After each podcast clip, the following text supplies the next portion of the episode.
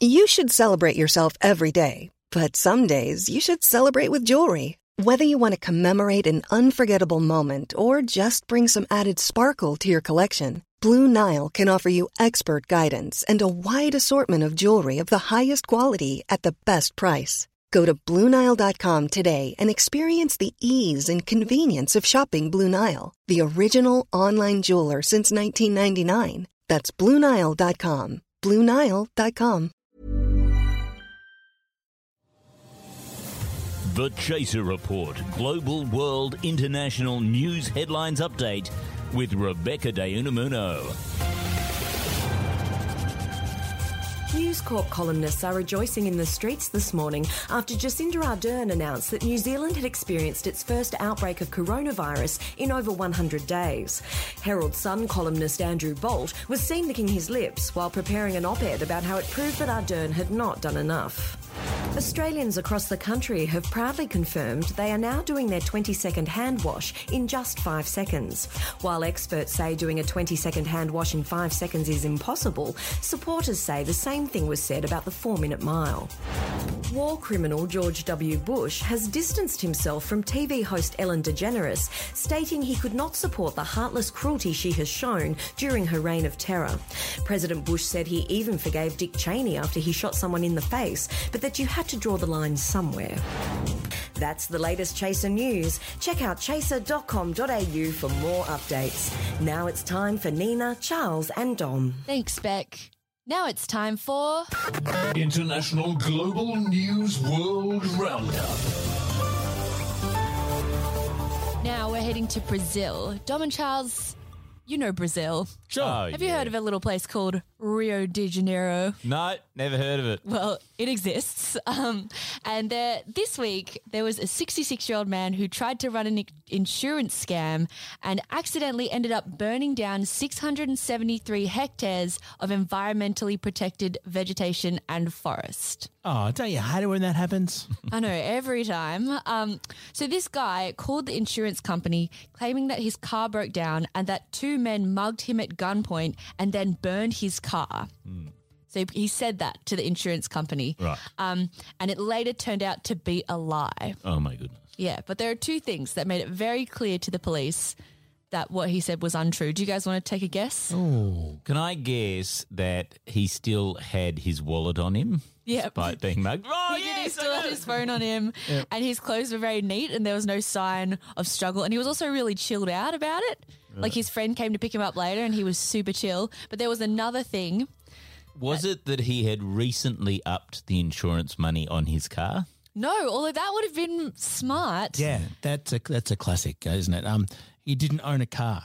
No, he did. He did own this car. It was his car. But when the car, after it was burned, they did a forensic test on the car and they found out that it was set alight with gasoline. And then they looked at the petrol station surveillance from down the road and they saw the same man fill a big bucket full of gasoline and put it in the back of his car and drive off. Well, I Nina, he may have just been stockpiling petrol. Like, you know, you, don't, you never know when you're going to run out of petrol. That is circumstantial evidence. So just because the guy had hmm. a giant bucket of petrol that wasn't in the gas tank of his car, and it was the Ju- same petrol that got tested. just because he had means, motive, and a bloody great big pile of petrol doesn't mean he did it. I mean, I'm just curious as to who's selling open buckets of petrol near a World Heritage Order vegetation. I mean, that's a, that's a question for another time.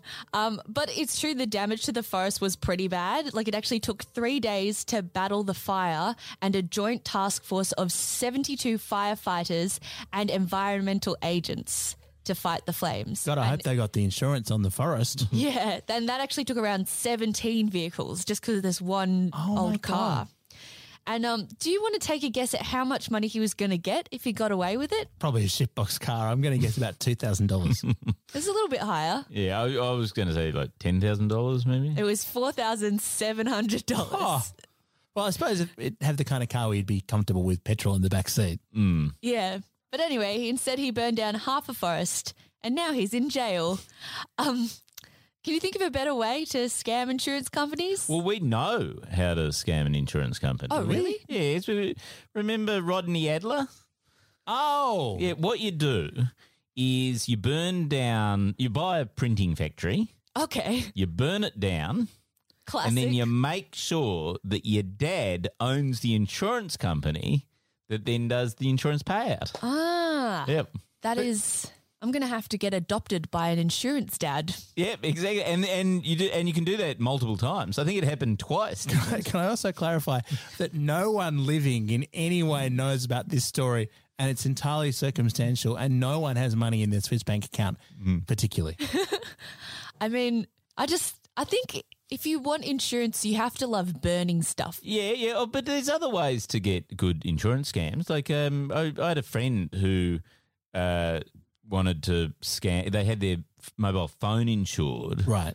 and they wanted to get the cash for it, and so they threw their mobile phone into the harbour off a ferry to get the money. Right. But instead, they didn't read the fine print. And instead, they were just given a new phone. They're really pissed off about it. Oh, your friend is an idiot. Yeah, total idiot. Well, speaking of idiots, now we go to Perth. A little news article about a dispute between two neighbours that has seen one 86 year old woman put in jail. So there's a bit of a theme to this world news is just old people committing crimes. Um, but basically, uh, it was a dispute between two neighbours. Then there was a dirt patch that bordered their properties, and one of the women apparently was overstepping the boundary by watering watering the patch of garden that wasn't on her side. Oh, don't you hate it when neighbours perform maintenance on your house without asking? Well, apparently the other neighbor really didn't like it and they claimed the patch was actually theirs. And so the two got into a water fight using garden hoses. and Amazing. Is there footage of this? Please tell me yes, there's footage there of this. footage of this.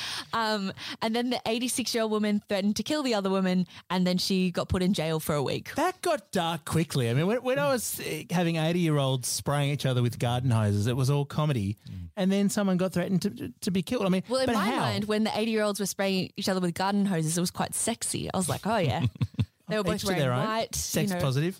Um, but hang on, in the we're in the time of coronavirus. It's like any no eighty year old should go near another eighty year old. That's how nursing home deaths happen. Well, maybe they were hosing each other down. They were hosing off the coronavirus. Remember they're hosing each other down If with you- disinfectant. Yeah, if you hose each other down for the length of how long it takes to sing happy birthday, I think that's how you kill the virus. No, but I think everyone's looking at this wrongly. This is, you know, like, sure, it was about a patch of land and about maintenance over, you know, gardening dispute, but clearly this was too, that was just a symbol of some deep passive aggressive argument that had been happening between two neighbours for, for centuries, probably. Like- You're just basing this on your own experience. it, aren't it's, you? it's probably well, yes, exactly. Like, but the, you always get into sort of long-standing fights with your neighbours. Like, that's just how life works. So that's what that's what would have happened.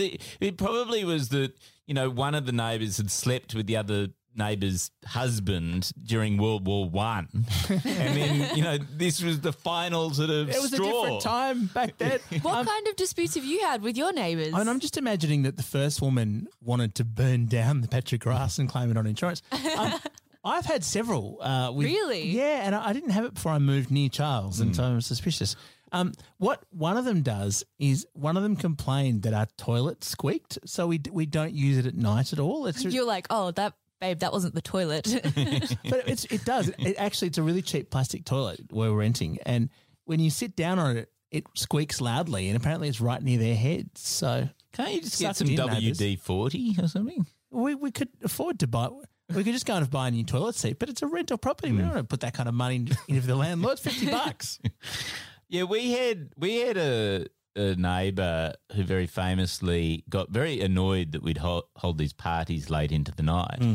And but instead of complaining to us or even complaining to the police, they decided to get a large pan of boiling hot water and throw it over the fence and scold quite badly uh, several of our guests. Are you serious? Yes. Yes. Oh, is that that party? You were That at definitely happened, yeah. yeah, yeah. No, Did you get burned? No, no, no. someone else did. Oh my god, isn't that like a medieval technique to get people off your moat. Uh, it did. It did uh, work though. Like it w- put a real dampener on the party. Yeah, Yeah. It, it did shut the, t- the party down and there was no more noise until the fucking ambulance turned up. that's right. Wow, that's terrifying. Yeah. Oh yeah. man, my So- neighbors are lovely. So this granny should count themselves lucky that it was cold water that was being sprayed between them. Yeah. Eesh. I'm still watching the video. So now I'm going to head to America where a bear has been spotted in North Carolina wearing a pro Trump sticker. Can I just clarify? When you say bear, I mean I'm a hairy man. We're not talking about like a Not a Mardi Gras hairy type man. bear. Okay, fine. Not a hairy Got it. man. An Um, actual live Though bear. there, can I just say there are several hairy man bears that have been spotted wearing pro Trump stickers, but that is not. Okay. Well, the bear, the bear is a symbol of Russia, isn't it? It's Yes, sort of- the Russian bear. well, so it makes perfect sense that they'd be pro-Trump. That's, that's Putin planted it there. yeah, hmm. exactly.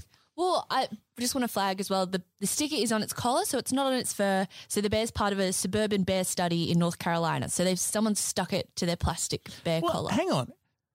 Who's the scientist, the one scientist in America who's a Trump fan? I, I find this very hard to believe. Well, that's what I'm thinking. I think it's a, a civilian that got up close and personal to the bear.